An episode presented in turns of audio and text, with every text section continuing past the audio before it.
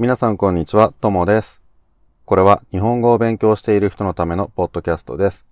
教科書の日本語は面白くない。でもドラマや映画は難しすぎる。そんな人のために日本語教師のともがちょうどいい日本語で話をします。さて今日はですね、あのーインスタグラムにちょっとね、載せた、まあ、インスタとかツイッターとかに載せたやつなんですけど、日本人なら答えられる問題っていうのを、ちょっとね、あのー Google の Google フォームを使って作ってみたんですけど、それのね、解説をしたいと思います。えーと、これね、どうして日本人なら答えられるかっていうと、まあ正確に言うと日本人じゃなくてもいいんですけど、要は、日本に子供の時からずっと住んでる人、それなら答えられるっていうことなんです。で、なんでかっていうと、これは全部日本の文化じゃないんだけど、まあある意味日本の文化かな？えー、それに関わる問題なんですが、すべてアニメに関する問題です。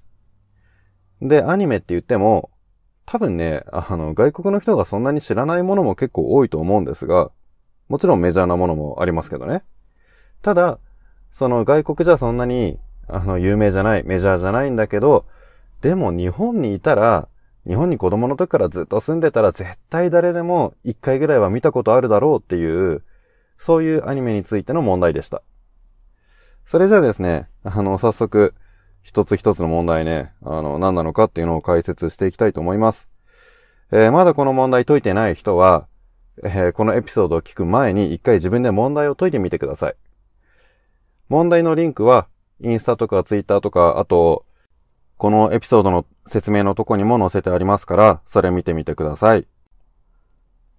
じゃあ、早速一つ目ですが、えっ、とね、まあ、一つ目とあと二つ目ですね。セクションが5個あって、それぞれのセクションで問題が2つずつ。最初の2つはこれはね、サザエさんです。あの、これサザエさんって多分外国では全然有名じゃないと思うんですけど、日本人なら本当にみんなよく知ってるアニメだと思います。アニメっていうかもともとは漫画なんですけどね。で、このサザエさんっていうアニメの、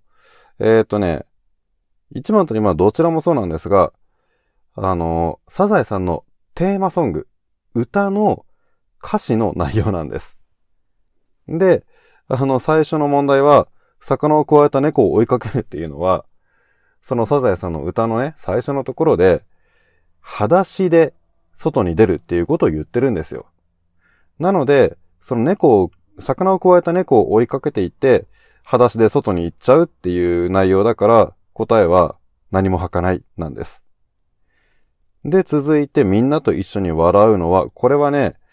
えーこれも歌詞の話なんですけども、このサザエさんの歌の歌詞で、みんな笑ってる、お日様も笑ってるっていうのがあります。だからこれはみんなと一緒に笑うのはお日様なんです。あ、ちなみにお日様っていうのは太陽のことね。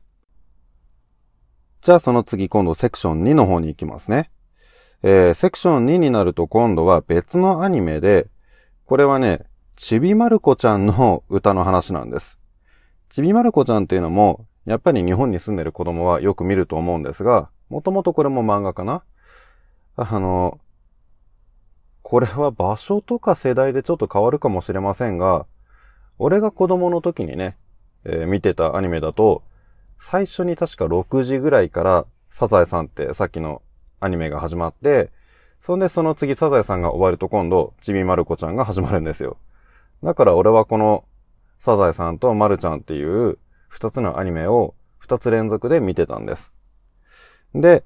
えーこのちびまる子ちゃんの問題の一つ目、インチケのおじさんが出てきそうなものといえば、これはね、お鍋なんです。お鍋の中からインチキおじさんが出てくるっていう歌の歌詞があります。そしてその次、忘れてはいけない偉い人は誰？これはね、エジソンですね。エジソンは偉い人っていう風に歌詞があるんです。はい、じゃあ続いて今度セクション3に行きますね。えっ、とね、今度は歌の話だけじゃなくて、アニメのその内容の話もあるんですが、これはね、あの、多分日本で一番有名っていうか、日本人が絶対見たアニメだと思うんですけども、子供の時に。アンパンマンです。これ知ってる人いるかな？あの、子供用品とか赤ちゃんのものが売ってるお店に行くと、もう絶対にね、アンパンマンのおもちゃとかがたくさん売ってるんですよ。世界で有名なアニメって言ったら、最近だとやっぱり鬼滅の刃とか、あとはワンピースとかナルトとか、そういうのだと思うんですけど、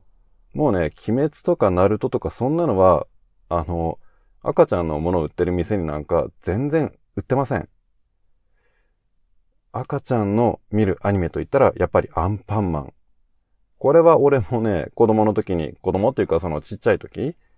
すっごいよく見てましたし、多分ね、他の人も、これ世代あまり関係なく、今の、まあ、30歳、40歳ぐらいの大人の人も、本当に最近生まれたばっかりの、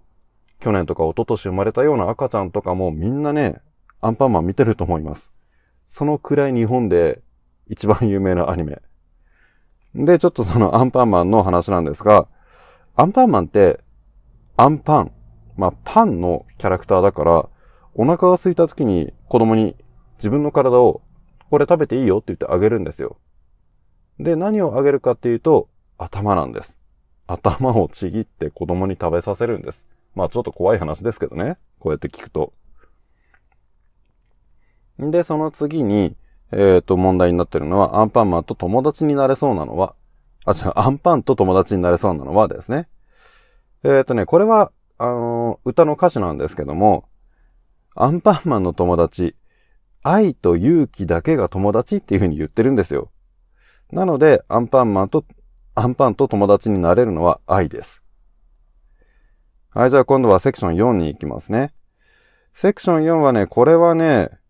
ちょっと古いけど多分これは世界中で有名なアニメだと思いますが、ドラゴンボールですね。えー、問題2つともドラゴンボールの歌詞についてです。えー、ドラゴンボールのオープニングの歌の歌詞なんですが、まず1つ目、恐竜がいたら何を覚えさせたいか。恐竜がいたらね、玉乗りを仕込みたいっていう歌詞があるんです。そして騒ぐ玉、これはね、歌を知らなくてもドラゴンボールが分かってれば答えが出るんですが、元気玉です。主人公の悟空の必殺技。なので、騒ぐ元気玉っていう、あの歌詞があるから答えは元気です。じゃあ最後、セクション5に行くと今度は、これはね、もう有名なアニメなので、あのー、知ってる人はすごく多いと思いますが、猫の形のロボットといえば、もうそれはドラえもんしかいませんよね。これドラえもんについての問題です。で、ドラえもんが好きなものって言ったら有名な話だと思いますが、ドラ焼きですね。そして、えー、その次、えっ、ー、と、夢を叶えてくれるのはっていうのは、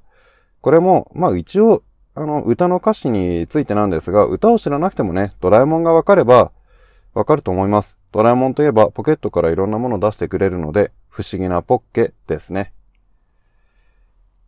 はい、ってことでね、これが日本人ならわかる問題なんですが、